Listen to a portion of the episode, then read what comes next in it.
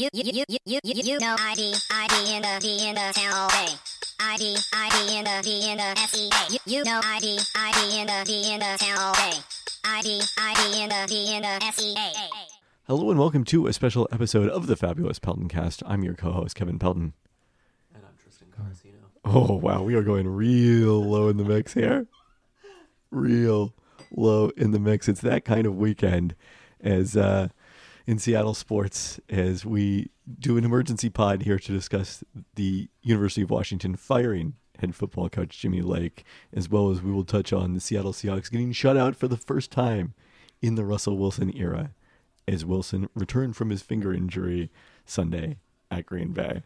And those, in some ways, the highlights of the weekend. Oh no. Uh, is the listener Chris Wheeler pointed out via DM, is this becoming a candidate for the worst sports week slash weekend in Washington history? UW football loses, Lake fired, Hawks on the verge of being shut out because he sent this before the game was over. Uh, OL Reign lost their playoff game, the NWSL semifinal, to the Washington Spirit 2 1.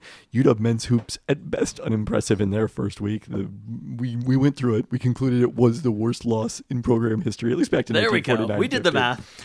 Uh, UW men's soccer, a disappointing tie versus Oregon State in their season finale. UW women, the only bright spot at 2 0 in women's basketball, and maybe UW men's and women's cross country, both finishing second at NCAA West regionals. And as if that sounded bad enough, then he came back a second later with a follow up DM. Oh no. Oh, and the Kraken, too. Oh, and just the Kraken. Plus, have you heard Coldplay's most recent music? Oh, dear. Uh, I, it's a transitional time in Seattle sports. Oh, wow. It's a transitional time in this podcast as we transition to talking about things other than Seattle sports, I think. So, what year do we have left to remember? Oh, we didn't even mention in the rundown. Odell Beckham Jr. picks the rival LA Rams instead of the Seahawks. It's a free agent. it's rough, man. It is rough. But obviously, the most impactful of these stories the decision for the Huskies to fire Jimmy Lake after 14 games as head coach, one of which he was suspended for on Saturday after striking a player the previous week. It was something that throughout the week, when we talked, uh, when we recorded our State of the Huskies podcast last week, earlier last week, it was something that didn't seem necessarily certain that Jimmy Lake would be gone for good. Throughout the week, it seemed like the chatter coming from the people in the know within uh, Husky sports media, it was done for Jimmy Lake. It, it was clear that that was the case. And And it was clear even before the Seattle Times reported on Saturday an incident in 2019 where players had different recollections of the severity, but uh, they generally agreed that he pushed wide receiver Quinten Pound- Pounds into a locker in frustration at halftime, and the Oh Huskies God. come come back win at Arizona that year. Th- just that incident on top of what happened the previous Saturday. I mean, you know, I I had not necessarily been hoping for Jimmy Lake to be fired go before that. At that point, it, the bridge was crossed. It was he could not continue as UW's head coach. He could not coach another game. I would be so curious to hear about that particular. Not that it matters anymore. Jimmy Lake's gone, but like I would be so curious to hear about that situation from Chris Petersen, who was the head coach at the time. So one of the things that was in that Seattle Times article is the layout of the Arizona locker room. Not all of the coaches and players saw this, so it's unclear whether Chris Petersen even knew it happened.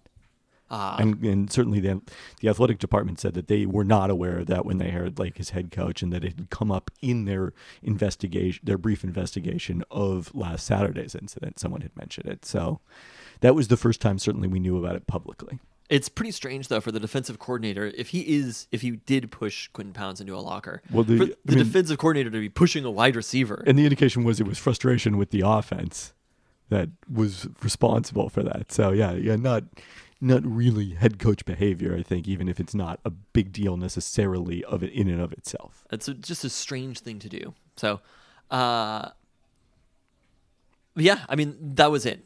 Jimmy Lake was done. Like all of these incidents, ultimately, last Saturday night against Oregon, their biggest rival, the train fell off the tracks for Jimmy Lake and the UW program. And it's kind of impressive how far it fell. That we saw a program that could have hypothetically in that moment kind of gotten things back together for the They, season they would have been tied for the Pac-12 North lead if they had won that game, right?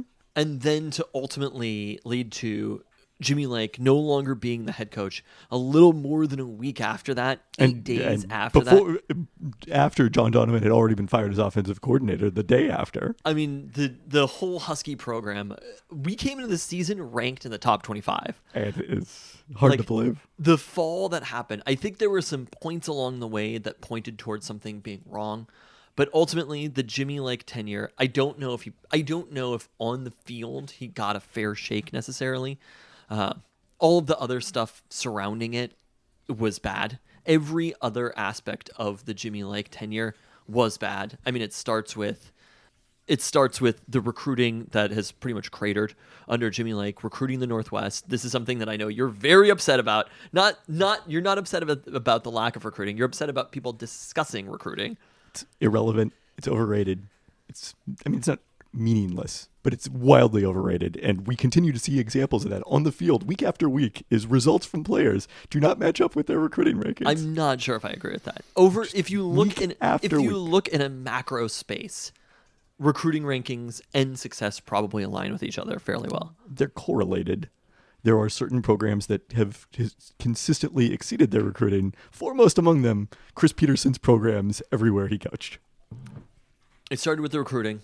Then you have the comments about Oregon, which I, I think there were a lot of people throughout UW that did not take very kindly to. Uh, and then the losing on the field this season. And really just the general handling of the season. It just felt off. Everything about it felt off. The Dylan Morris, Sam Huard stuff felt off. The way that the offense was run, there was no consistency within who was playing, when they were playing, why they were playing, information that was coming out about the program. This was a problem last year as well. There was a whole COVID outbreak that we did not know about. Well, that's a problem. That's a college football program. It's That a is not college football program in general. program- But then you, you look at you look at the team themselves, and I think you still say there's a lot of talent on this UW football team. I think there is. I, I think the talent is worse than it was under the best the Chris Petersen uh, going to New Year's Six bowls in four consecutive years. Without period. question, and, and particularly at the quarterback position, where a lot of people have, owe a lot of apologies to Jake Browning. Today, every day for the rest of their lives, they owe apologies to Jake Browning. But they know also, who they are. Jake Browning was surrounded by very good skill position players. Yeah. Most of the skill position players that Jake Browning was playing with had NFL. They, most of them play for the Miami Dolphins now, It's like or the New York Giants if they're wide receivers. you run through the players though, like John Ross was a first round pick, Dante Pettis was a second round pick, Myles Gaskin, Salvon Ahmed, Will Dissly, right? Like there there was so much NFL caliber talent on that team. Linemen who may have necessar- not necessarily panned out at the NFL level, but were very good college linemen and had uh, pedigree of, to be very good players. There was so much talent on that offense, but also it's hard to balance recruiting and coaching those two things talent and coaching and i think that chris petersen did everything that was possible and the program did everything that was possible to put those players in the best situation this offseason And and Jimmy Lake in his role as defensive coordinator. and there were no, a number of secondary players that went to the NFL. It doesn't mean that you're prepared to be a head coach, though. Yeah, they're different jobs. I I mean, to this point, one thing that Jen Cohen said today in her Zoom availability, explaining announcing this change, echoed what you've said over the course of this season, which you know. Doing it this quickly, quote, goes against my belief as an administrator, and this is paraphrasing from friend of the pod Christian Caple on Twitter. When when it's obvious something isn't working, she has an obligation to act. And that's basically what you've said. You've made the comparison to Jim L. Mora and the Seahawks moving on from him after one season. If if it's not right, you have to make a change as fast as possible because there's still that talent does exist in this program, and I don't think they're quite at that level. Losing Puka Nacua and players like that this offseason, and I think you look at the skill position players. It's But not- it, the wide receivers have actually like been the strength of the offense. I think. I think they've been the best position. What else? I mean, Cade Otton maybe, but he hasn't even played that well. no. No, I mean, I mean, and nothing dealt on with the offense COVID has and, and is now injured.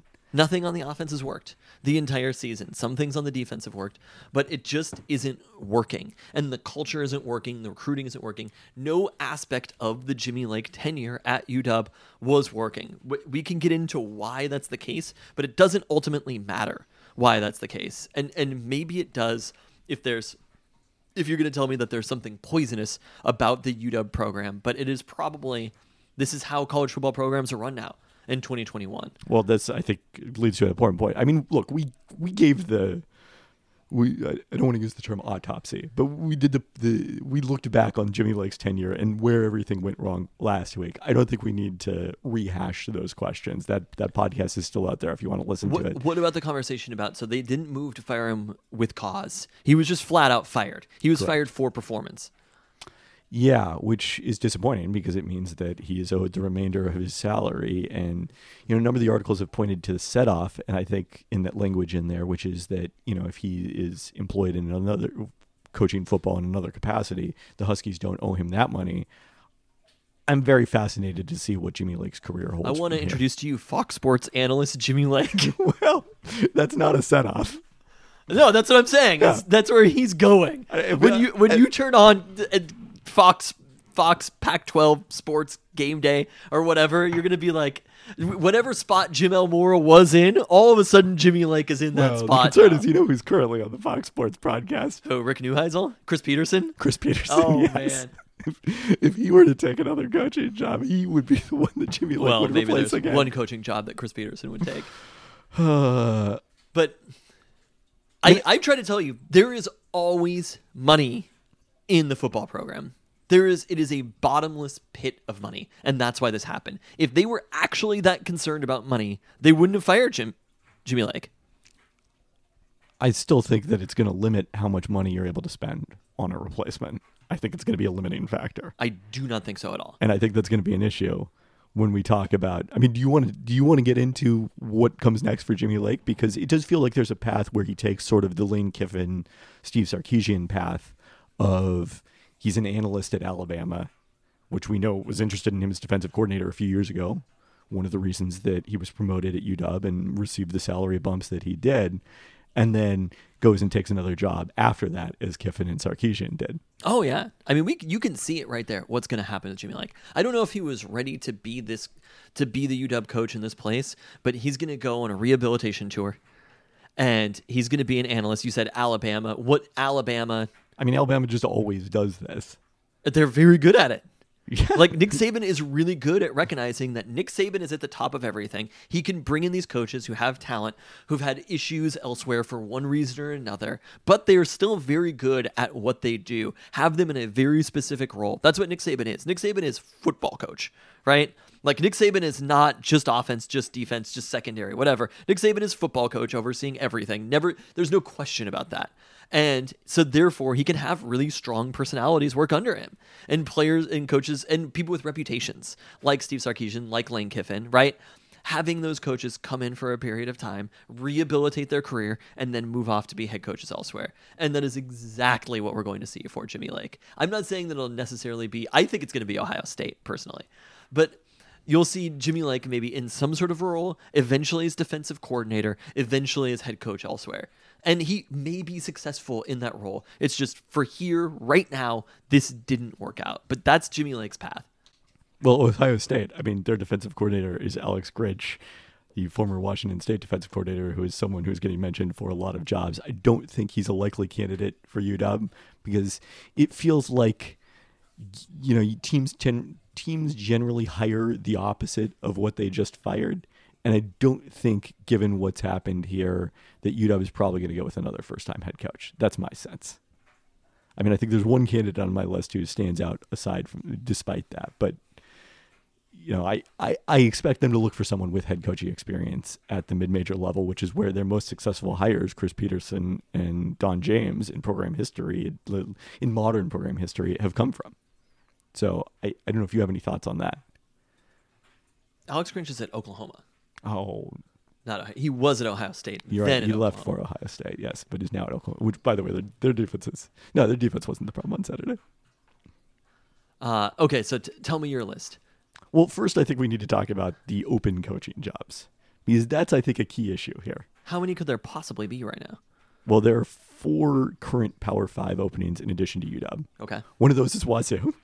Uh, both both Washington schools uh, searching for new What if coaches Alex Grinch went went to Wazoo? for the second time, and I think that's that's a very reasonable possibility. Second time in three years that both Washington schools are searching for new head coaches at the same time. Very bizarre. Uh, there are two jobs that are open that are clearly far superior jobs to UW, Okay. and that's USC and Sure. LSU. Okay. And there's a third that's going to be on that list because it is considered overwhelmingly inevitable that Florida will hire fire Dan Mullen. Uh-huh. And maybe surprising they didn't do it today uh huh. uh, after a close win versus, I believe, Samford. Sanford. yes. So TCU is also in the mix. Texas Tech has previously made a coaching change during this season. They've already announced the the hire of uh, an assistant coach from Baylor. So to be competing with those three schools, USC, LSU, and Florida in particular, suggests that the hottest coaching candidates are not coming to UW Okay. and that's I think an important factor in this. I would say that I think there's a comparison to be drawn here. Now, actually, I'm going to get come back to that. So let's go through my list. Okay. Uh, number one, Utah State coach Blake Anderson. Uh, in his first year at Utah State, has led the Aggies to an eight and two record. Spent seven years at Arkansas State, where they went to six bowl games. Uh, improved Utah State from 118th in FPI offensive efficiency last year to 61st this season. His two predecessors at Arkansas State were future Auburn co- coaches Gus Malzahn and Bryan Harsin. Harsin went from Arkansas State to Boise uh, before going to Auburn after just one year there. Uh, Is he? Did he end up? What happened with him? I don't know what the resolution of that particular story is, but he, he's not been Nick Rolovich. They're not on the list of teams, Rolovich. teams searching for coaches. Just Rolovich, not Nick Rolovich. Fine. Yeah. Uh, Anderson, now I don't know what his, I couldn't find the buyout in his contract. The fact that he's in his first year might make it a little more difficult for him to change jobs. Uh, and and wasn't able to attract uh, a bigger job during his time at Arkansas State, but certainly I think someone who's on the list based on this success this year at Arkansas, uh, Utah State, I should say. Offensive guy, Yes, uh, former quarterback, has basically only coached on the offensive side of the ball. which you know we haven't talked about what we're looking for. I think very clearly. Th- I mean, you talk about Alex Grinch coach. as somebody who Uh, I think I don't. Alex Grinch seems intriguing, but also he seems exactly the same as Jimmy Lake. I don't know about exactly the same. I mean, the other coach that, for a variety of reasons, I didn't think made the list, but is an intriguing name, is Andy Avalos, who replaced Harsin at Boise State. Played at Boise State actually before Chris Petersen, but coached there briefly overlapped with Petersen. But he's only been there for one year, and has he also has the defensive background. I mean, Alex Grinch is somebody who primarily he was a defensive coordinator, primarily coached the secondary. Kind of had these jobs. He ended up having slightly bigger. I mean, you go from Ohio State to Oklahoma. He took the path that Jimmy Lake didn't take, partially because of the fact that you know UW is able to step up, you know, the salary more in a way that Wazoo can't for a And, coordinator. and if Chris Petersen was entrenched, if Chris Petersen hadn't left, that might have been where Jimmy Lake went. yeah, But it, it's just, it feels like we need to do something a little different. right. That was that was part of my take. Uh, Coastal Carolina coach Jamey Chadwell, I think, would be one of the higher end possibilities for the Huskies. Led the Chanticleers to an 11 and 0 regular season in his second year as a full time FBS head coach in 2020. He had previously coached one year in 2017 in an interim role after being named offensive coordinator entering that season. And Coastal Carolina was ranked this year before a loss Saturday dropped them to eight and two. They are still number five in the country this season in FPI offensive efficiency. Hello. So that is very intriguing. At Coastal Carolina. At Coastal Carolina. Okay. All right, next on the list.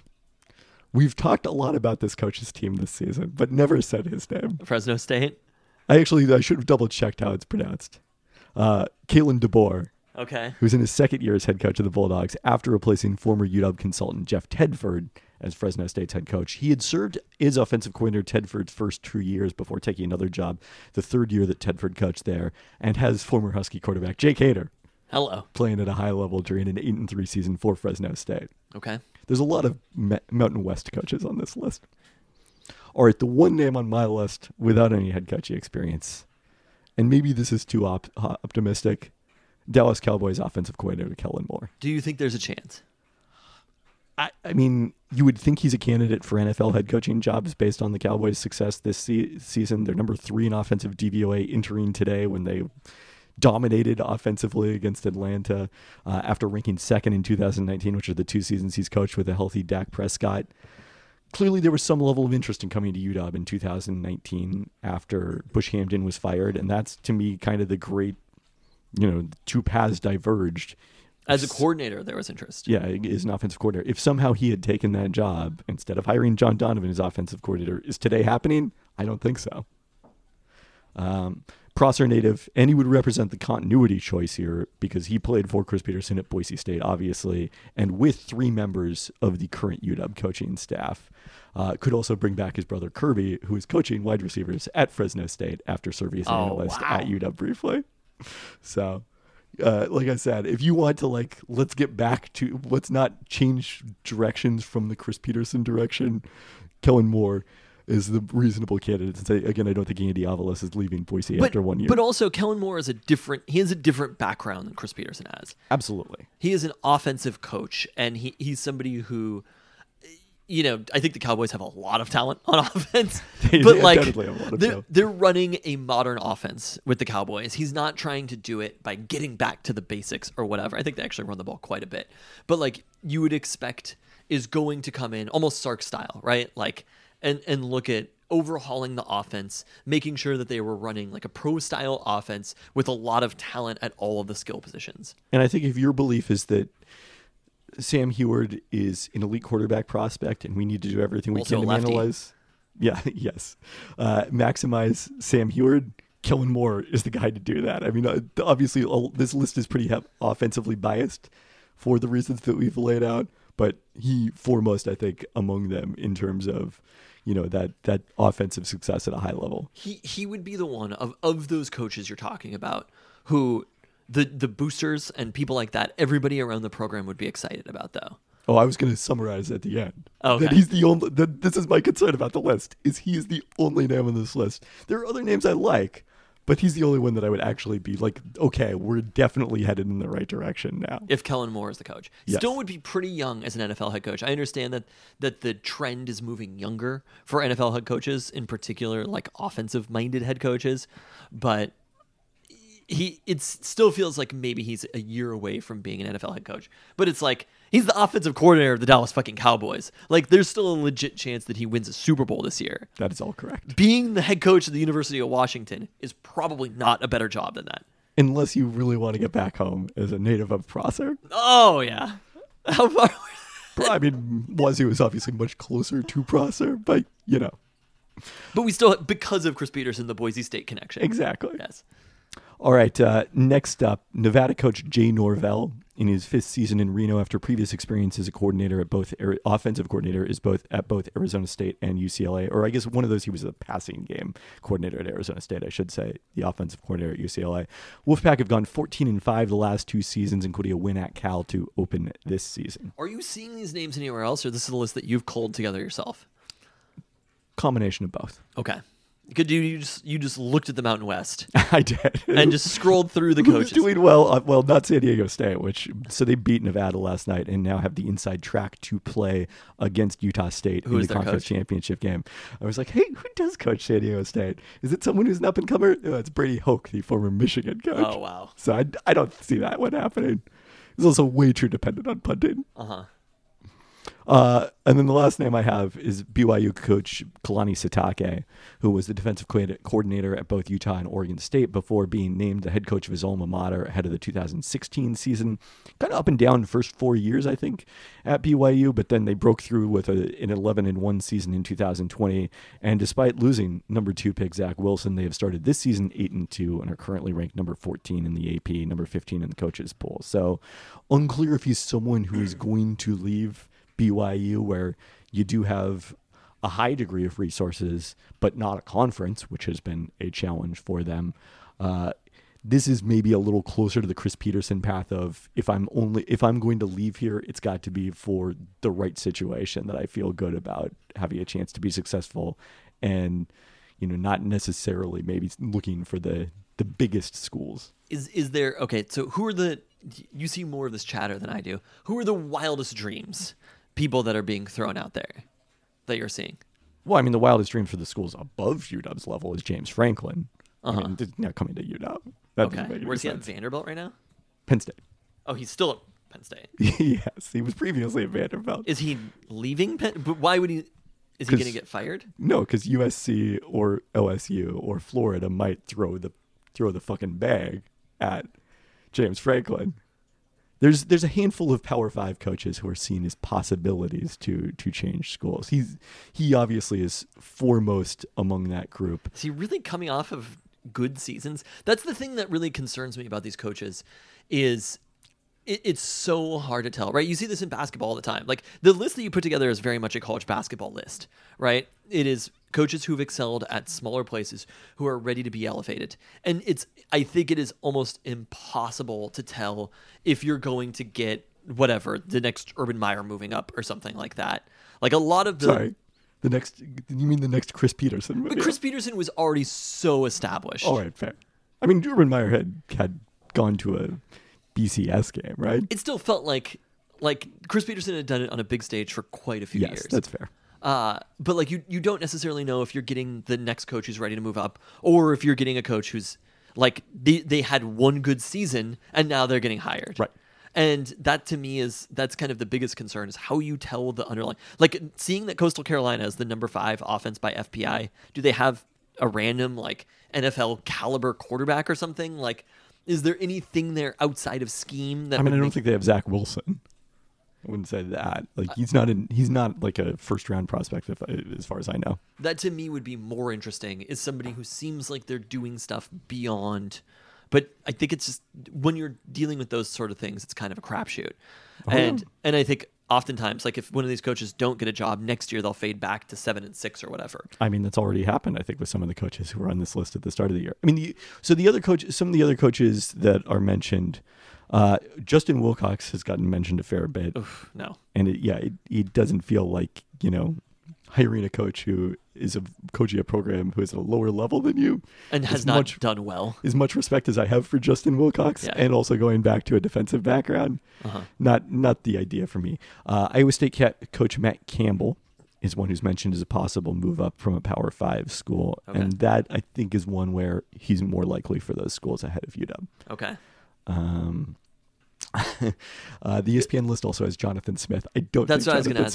Smith Jo- Jonathan Smith. his alma mater to coach elsewhere in the Pac-12. ed orgeron Ed Orgeron is is an interesting option. I don't feel like he's a cultural fit for what the UW athletic department is looking for. I mean, I think that is a thing where, as much as everyone went out of their way to mock Jimmy Lake for his comments about Oregon, which again were indefensible and factually untrue, there is something different about the University of Washington in the way that they approach football and the way that LSU and Florida approach football. And that I think is going to affect who they hire as this coach and is one reason that Chris Petersen was such a uniquely perfect candidate for UW because of his ability to develop players academically as well as on the field. Ed Orge- a lot of these coaches that you mentioned aren't that young like and, and orgeron is six years old yeah, I mean that's the disappointment. Like Jay Norvell makes a lot of sense in terms of experience coaching and recruiting in the Pac-12, offensive background, has shown a consistent track record of success at a mid-major. He's 58, so he's not exactly someone you're hiring for the next two decades here. But I, we'll see if that coach is available. Uh, Joe Moorhead gets mentioned a lot. To me, Bring it's it very unlikely that UW is going to hire a coach who attempted to run up the score against them in the final seconds a week ago. I just- but that's just me. I don't feel like that's a cultural fit to me. i think you're really overrating that If it bothered me, I'm betting it bothered the Jen Cohen a lot more than me because she's more invested in the outcome of that game than I am. Okay. There's still there's definitely something to there's something to going to Oregon and taking their offensive coordinator. Like Oregon has this amazing offense or whatever that they have built this year They have a good offense. and taking their offensive Their coordinator. offense isn't as good as Coastal Carolina's.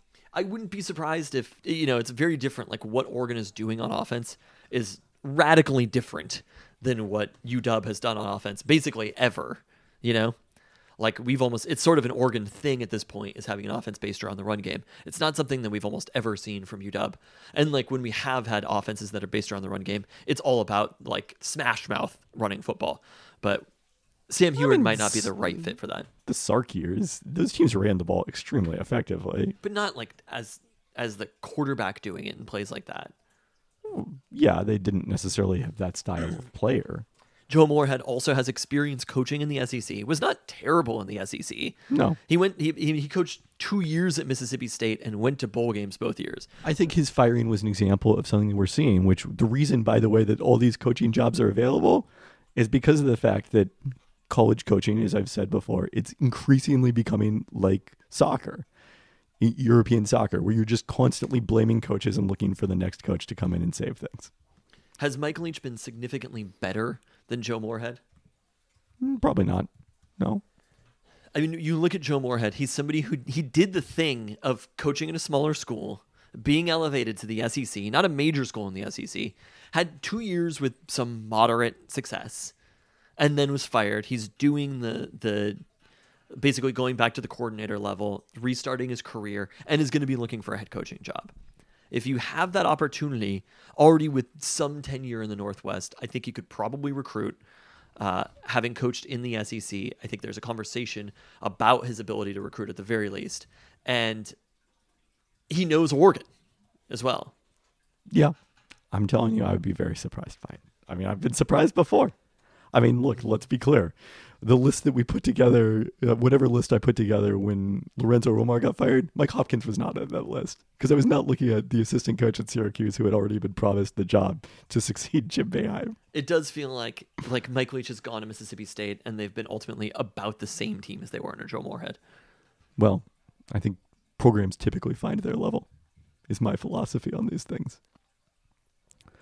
But the other thing I want to say that I feel is a comparison that concerns me about this this hiring process is, and again, I don't want to compare this decision to fire Jimmy Lake, which I think was the absolutely the right decision at this point.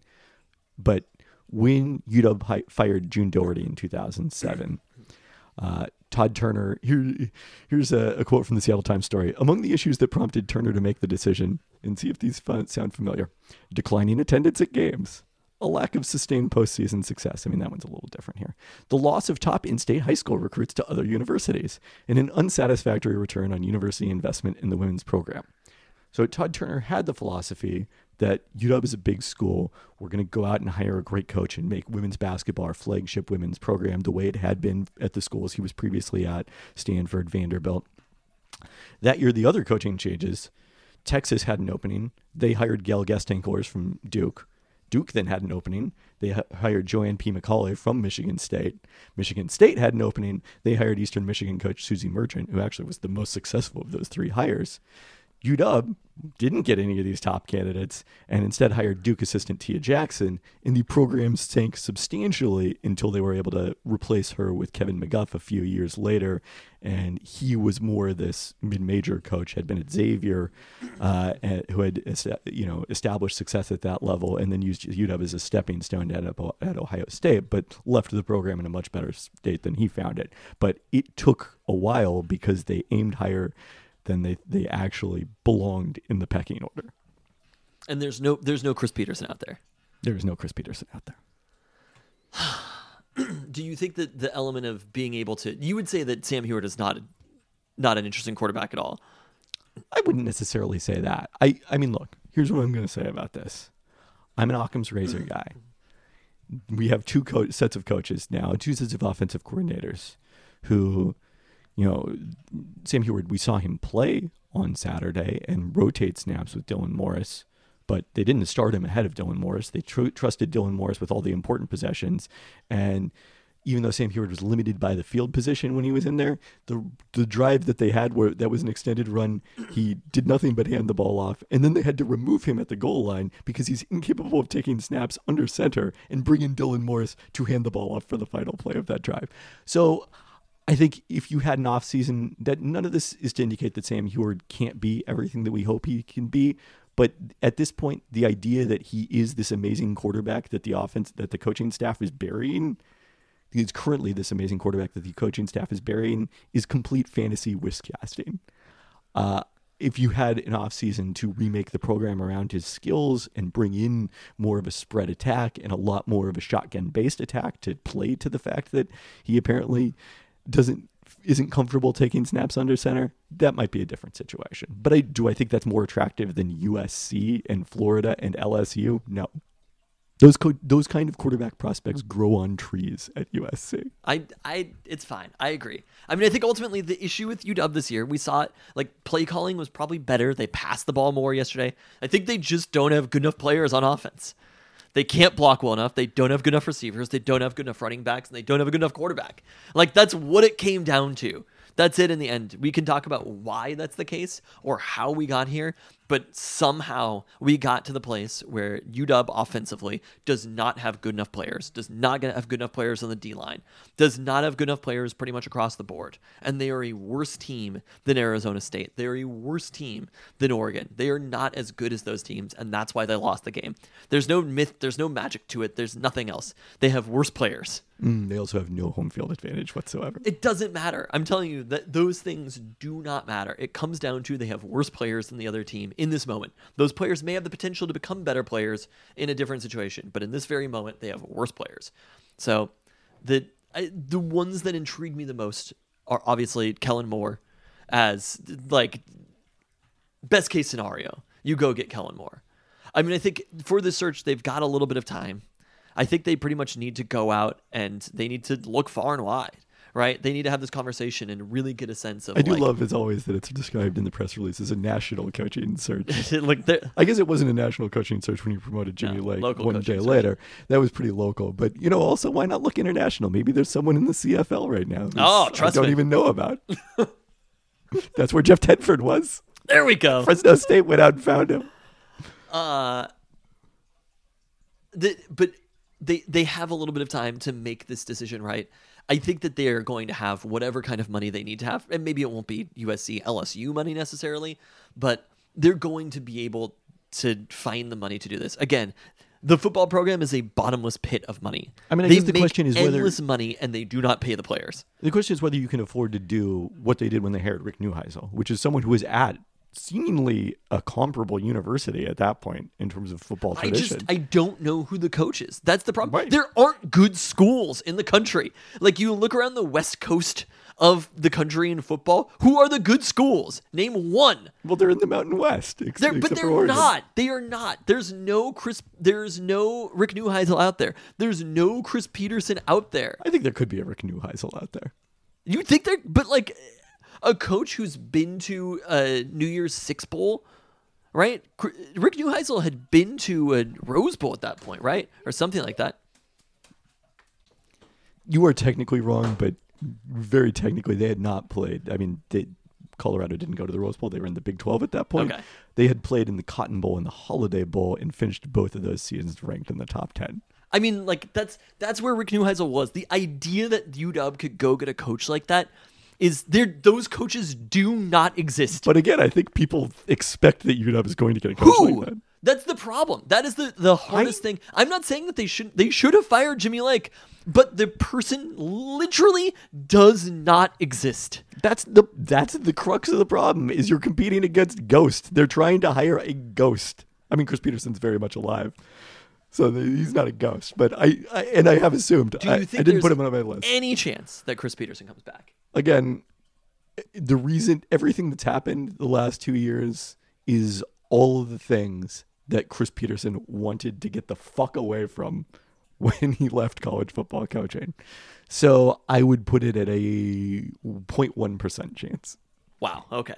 I'm gonna look at the the top 25 and see if there's anybody who seems like like I mean, there's also I didn't mention the UTSA I guess BYU coach. is ranked number 14. You did say Yeah, I mean, Kalani Sitake has had a couple of solid seasons here. and San Diego State. Like teams Well, that are are I don't think Brady Hoke is going to be a candidate. I'd be surprised if that was the direction. UTSA, who's their coach? It's just like one of these things where the like the power of college football is so dominated around the SEC and the Big 10 and the the Midwest and the Southeast that like any coach who would even be intrigued by the UW job. He's going to those places instead. Yes. I mean, wouldn't you? Yeah, their head coach is named uh, Jeff Traylor. Bring it on. Let's go, Jeff Traylor. Yeah. Mm. Spent uh, 15 years. Spent sev- most of his time coaching in high school in Texas. Intriguingly, There are a lot of schools in Texas in the top 25. in very few schools in Washington. I do. Well, and also very few schools called the, Pac-12? University of Texas. Oh well, well yes. By the way, I, I saw that uh, Tom Herman was trending yesterday. This Texas fans were so What's upset Tom about Herman Sark- doing right now? It's like you know the offense has been awesome. The problem is actually the defensive coordinator they hired away from UW. J- j- I'm telling. I think Jimmy Lake could go to Texas as well.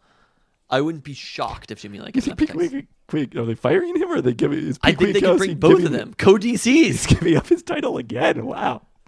Uh, do we want to have the Jen Cohen discussion? Because UW, uh, the revenue sports are in a very bad place, as bad of a place as they have jointly been in a very, very long time. Because one thing I've noted that historically, UW men's basketball tends to be up when UW football is down, and vice versa. And this year, they are both down, and we're looking at the possibility of neither a bowl game nor an NCAA tournament appearance uh, for the first time in a long period of time. I think 2007 was the last time that both neither of those things happened. So, uh, obviously, I think UW in that sense is kind of a microcosm of the Pac-12, where like if you look at the rest of the athletic department, things are thriving. Men's soccer, unprecedented heights. Softball, consistently amazing. Volleyball, always a contender. Crew, outstanding, etc. But no one cares about those things. People care about how the football and men's basketball teams are doing. And those are the sports that generate revenue for the athletic department. It's incumbent on them to be successful to allow those other sports to thrive. And that is that is very much a failure right now. Uh huh. What I don't know. What do you want me to say about it? Like, I I don't even really feel like we know what Jen Cohen is evaluated by. Like those metrics are not public metrics necessarily. Like, the, I understand that the football program and the basketball program being down are to the general public the most important thing, but to the powers that be at the University of Washington, I do not know what she's being judged by. I mean, I think the revenue is a huge aspect of it, uh, the financial element of it. But, you know, to everyone saying, you know, Jen Cohen can't hire because of the fact that her football and men's basketball coaches have flopped, and also women's basketball hiring Jody Wynn after Mike Neighbors went to Arkansas uh, was a disappointment before she was let go, and you know Tina Langley off to a, a better two and zero start against weaker opposition to uh, start her tenure. I I think just because those are the most important doesn't necessarily make them any more predictive, especially because all of us thought that Jimmy Lake was a great hire when he was promoted in 2019. Well, I don't know if anybody thought that he was a great hire. He was the obvious hire. he was okay. We thought he was the right hire. You don't think that? No, I, I think that he was the general consensus is the right hire. It was basically just like Jimmy Lake is the only person. I mean, Chris Petersen basically left to give the job to Jimmy Lake. Right. Like I don't. I'm. Uh, it's tough to really even judge the decision at all because it was just so completely hand off. And the Hopkins one is a fascinating decision because if you looked at it two years into his tenure, when he took the players that Lorenzo Romar hadn't gotten to the NCAA tournament with and took them to the NCAA tournament and a victory there, it seemed genius. People praised it at that point. And that's how quickly these things can turn, where two years later, we're wondering whether the same thing is going to happen at the end of the season with men's basketball. Maybe uh, Scott Woodward will uh, give Ed Orgeron some positive thoughts about the University of Washington as he fired him. Be like, maybe he'll foist him. I don't know if that's how it works. I don't think Scott Woodward has that kind of pull around here anymore. It- it Unless- does- unless Mark Emmert gets foisted upon us too. Bring it on, Mark Everett. uh, it does feel like with like a, a person like Scott Woodward or somebody like that, like they're they're operating way more on the national level than somebody like Jen Cohen is. in terms of like perception and reputation. Yeah, Yeah, I agree with I that. mean Jen Cohen is not going to be leaving for an SEC school. it doesn't seem likely now. So, I but I again I don't know. I do not know exactly what what they're really judging her on. Would I be shocked if Jen Cohen was also let go of? And this year that the chances of them firing both the head football coach and the head basketball coach are extraordinarily high. Obviously 50% of that is done, but like the chances of them also letting go of Mike Hopkins seem like a very high possibility this year. I mean, you think this money just keeps shaking from the trees, so I don't know. I don't know how to tell you this. They do not pay the players. The TV deals are still massive. They- like but they they don't pay the players the same amount when they have the stadium full and go to a, a New Year's Six game as I- they don't pay the players all- when there's thirty thousand of us there watching them lose in the rain to Arizona State. it is. I was thinking we should probably get rid of our UW tickets. Is that a bad idea? This is for uh, this is directed toward who who does the hiring for presidents and the chancellors of the University of Washington. I assume there's a board. a board, whatever. It did strike me yesterday that like, wh- why are we maintain? We could just go to our seats. We could find the cheapest possible tickets that oh, there Okay, are. I'm sorry. We well, okay. The single game on the secondary market, we're already have the cheapest possible tickets there. Are. But I, I'm just saying, like, we could just buy tickets, single game tickets when we want to go on the secondary market. You don't have to go to Arkansas State if you don't want to go to Arkansas State or pay for that. And then we just walk to the seats. like, who's going to stop us from going to the seats that we've been to? well, if we announce this, Nobody will know. if we announce this publicly, Well, nobody will know one way or another. We won't follow up on this conversation. It's just a thought at this point. Okay. But like it did it did strike me as all of this was happening as like a real-time thing for the university. It was not a thought that would have crossed my mind 2 years ago. And now this is a thought But where the problem, part of the problem is it already crossed the thoughts of a lot of people two years ago when their season ticket holder base was down substantially from 2017, despite the fact that they were still a very good team. I, I don't know what's wrong with the University of Washington overall, but I think I think that the the the whole institution is trying to basically have it both ways. They're trying to be both like a, a, a research institution, right, and be able to go out and not necessarily like represent the community at large in the Seattle area, and also have these things like important football and basketball programs. And I'm not sure if those two things balance each other out. Like as as a university it's a problem that i'm sure many other universities are having and it's not necessarily an issue that a place like oregon is facing as much right like there are not people obviously oregon is up right now but even when they are down i don't think the amount of people who are just like done with the school i don't think it was the same and i think it's it's all too easy to just be like you know what fuck this about University of Washington sports. You said that the Kraken were ahead of UW basketball on your pecking order for Seattle sports. Although like, I may have to reevaluate depending on how long this Kraken losing streak goes. it's not concerned with just barely beating Northern Arizona or whatever. Mm-hmm. that one, that win was just enough. The like Minnesota Wild. Where did they rank it versus Northern Arizona? Maybe I'm not going to stream anything while I'm watching NBA games. The NBA will never hurt me as a person from Seattle. oh, come on. Uh, God, I still, I still think when we talk about the worst sports week of all time, losing a team, a team being gone forever, oh, no, this is a fair point. because that's always going to be the worst sports week as a Seattle sports fan is when the Sonics move. It cannot get worse than that unless another team moves. But like, Could UW move? I don't know if it, I don't know if I'd miss him at this point. wow. anyway, Still a gorgeous view when it's September. Not so much from the rain last night. that's the other piece is like the last two games have been just the the way that they've lost. We didn't even talk about the game. Like the way that they've lost the last two games are just a horrible plays. I guess that more happened after we left on on Saturday, but moments where you're just like, we need to leave immediately because of what had just happened. We were out of the stadium by the time that pick six was returned on the Dylan Morris pass. I don't think we got out that fast. No, we were not. We were out of our seats. We were out of the out of the bleachers, and just it poured rain two consecutive weeks. Like there could not have been a worse experience than being at those games. So I don't blame people necessarily for not wanting to go. Yeah. Uh, do you want to talk about the Seahawks? God. Russell Well, Wilson and anyway, Pete Carroll. Bring us Kellen Moore. Bring us Joe Moorhead. We're very split on the Joe Moorhead hire. I, I ranked Joe Moorhead on my list below Jim L. Mora, who already took the No. UConn job. Below Jim L. Mora.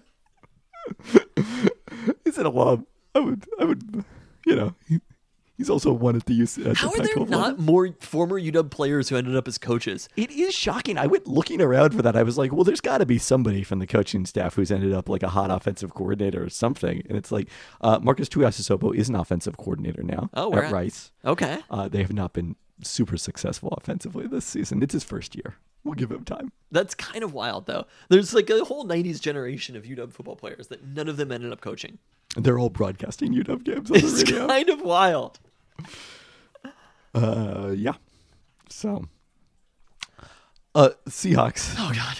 Russell Wilson and Pete Carroll were very clear afterwards that they didn't think that Russell Wilson's finger was a factor, that he just missed some throws. I I think it, at the very least, the fact that you were not able to practice football for four weeks during the middle of the season was really not an ideal way. Why were they going out of the? What is the lot? I, they just don't want to make excuses. They don't want to be like fucking LeBron James or whatever. They get eliminated and his hand happened to be broken.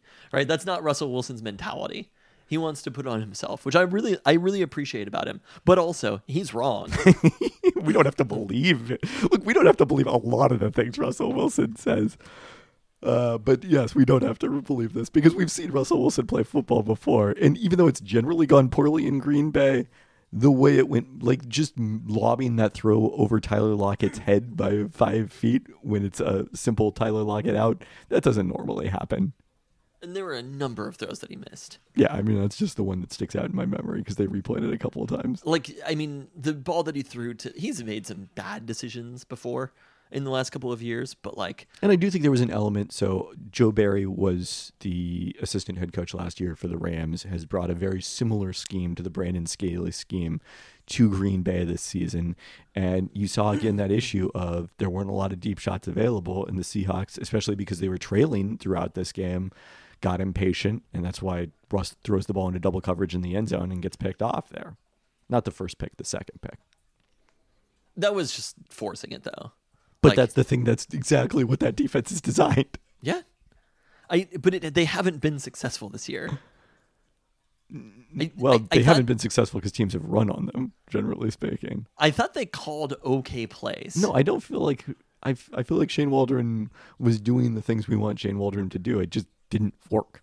Yeah, because Russell Wilson wasn't right. And there's also some concern about Duane Brown, who left this game with a groin injury, was blown by for a sack before that. I don't know that the Duane Brown we had the last two seasons, he's at that same level anymore, and that's that's a significant concern going forward. It was one of those games where you're like, I actually could have done with a few more runs, which is not something that you say very often after a Seahawks game. But there were times where it's like they, they definitely could have run the ball a little bit more in a couple of situations and would not have been upset about it. They also were screwed by the referees many times. Uh, I don't know if it would have made a difference in the end. I mean, they didn't score a fucking point. So, like, you can't really blame the referees that much. I think there's some game flow stuff that would have looked different. But, like, the ball that Kevin King picked off, he dropped the ball. It was an incomplete pass. I do not buy what anybody said about that one. Uh, and also the first down that Russ had. I mean, it, we didn't see the fumble that Taylor recovered. Uh, he clearly he recovered the ball. Maybe there's some sort of football language that if both he and Rodgers were in the mix, you're going to give it to Rodgers or whatever. But Darrell Taylor did recover the ball. I mean, I don't think that we. It's a good philosophical point to make it like whoever is the strongest and rips the ball away gets the ball. Like that's but you probably just not. give it to the unvaccinated quarterback? Like, what do you mean? How is that a good I, thing? I haven't seen anything about vaccination in the on-field rulebook. I but I have I haven't it seems to go the Packers' way. It's just the way that it goes when you play in Green Bay. All calls, they're just like Green Bay is undefeated at home this year. And it's like no fucking shit. Green Bay is undefeated at home this year. and somehow you still have seen. This is the way that Green Bay is. They don't play well and then they win games. It is the most frustrating thing because everybody knows Green Bay is not actually that good of a team. Like, we all know this fact to be true. And then they just win games. They have no business being 8 and 2. They beat the Seahawks because it was at Lambeau and because Russell Wilson was still injured. They didn't play that well in this game. Gotta say, defense didn't do bad. There, there were a couple very of moments. solid. There were a couple of moments for the defense, uh, and you know AJ Del- AJ Dillon in short yardage situations. Although they stopped him a couple times in short yardage, over time they eventually uh, allowed those couple of touchdowns. But it was like the game was pretty much over at that point. Carlos Dunlap, I'm telling you, I think Carlos Dunlap should be released because he threw a shoe. because he's not good and he threw a shoe. These two things being true at the same time. It's just like Jimmy Lake. You you can be bad or you can strike a player, but you can't do both. You can be bad and you can throw a shoe, but you can't do both. I think Carlos Dunlap's underlying stats suggest he's playing better than his actual sacks suggest. Is that true? Because I've never once seen Carlos Dunlap with pressure this season. I, I'm pretty sure he's got actually as many of them as Darrell Taylor over the course of the season. No way. That it cannot. I mean, be I, no, that's not an official stat, so different sites uh, would list different things for that. But that's my recollection is that those two were almost identical. Uh, Pro Football Reference. Well, no, I guess does not have that. They have him with nine, tied for second on the team with Rasheem Green and Kerry Hyder, eleven for Darrell Taylor. That's it's not not terrible. No, The number. Uh also, can we defend a fucking screen pass? Like that's that's the thing about this Packers offense is it's all garbage offense. There was no like I don't think that is garbage offense against the Seahawks. That's maybe it's not offense. garbage offense against the Seahawks, but it is garbage offense ultimately. And they didn't they didn't run the ball that well. They just hit us with screen pass after screen pass after screen pass, and it kept working. Yeah, But you know, I mean like, that's what every team should do against the Seahawks. I would recommend it to at every some point they might figure it out. You take away the Carlos Dunlap shoe throw, the the Seahawks may have had a chance to get the ball back down. ten. It was already ten nothing on that drive, wasn't it? No, I think that was That was the three nothing drive. I think it was three nothing. Okay. and then they scored the touchdown there. They may have had a chance to get the ball back down six. I don't know if they're scoring a touchdown. Look, they didn't do it all game, so Yep. Uh, Wilson ended up averaging four yards per attempt, but which is not good. this was definitely up there with the worst Russell Wilson performances, and I think it's pretty easily explainable coming back from injury after being off for four weeks. Yeah, Uh, no, the Dunlap penalty was on their second touchdown drive. Are you sure? Uh, no, I guess I guess maybe I, no, no, I am right. You, I am wrong. You are correct. That was on their first touchdown drive. I mean, that was it was a crippling penalty. It would have been third and three for Green Bay at the Seahawks forty-two. It, that is a huge penalty. Yeah, Like that play is almost as important as the couple of other plays that didn't go the Seahawks way. It's definitely more important than the Russell Wilson non-first down on the first drive. yes, which they still should have gone for, for the record. But That's just it's you know that they weren't going to go for just it. saying it for the record. Fine. Just getting it out there. Fine, it's been noted for the record. Uh, DK Metcalf dropping that pass that ultimately ended up being an incomplete pass. Like, just nobody looked good. Russ, but Russ wasn't putting the ball in the right places. There was the ball that was behind DK Metcalf that he had to go back and get and couldn't come up with. I don't think anybody looked very good in the game. Maybe it was the cold. I can't say. I mean, the Seahawks offense track record in, I mean, this wasn't as extreme cold as the Minnesota playoff game, but We don't do well in the cold. no, not I, particularly. I think it could be helpful if they get Carson back next week. Uh, give Russ another week to potentially be healthy. Maybe he can get the bandage off of his finger at some point. Like, ultimately, there's even though they are three and six, there's still time to make a playoff push. but there's not a lot of margin for error. There's very little margin for error the rest of the way. Which The the D uh, end around or toss or whatever that went for negative four yards and then not being on the field. I understand D hasn't played that much, so like he's not going to be involved in that many packages. He hasn't practiced with the team for the entire season, whereas Penny Hart and Freddie Swain have. So like I get that, but would have been kind of nice having Odell Beckham out there. would not have hurt instead we'll get to watch him in the Rams on Monday Night Football. returning punts. Well, I don't know. It just it was it was a long weekend. indeed it was. On that note, Thanks for listening. thanks.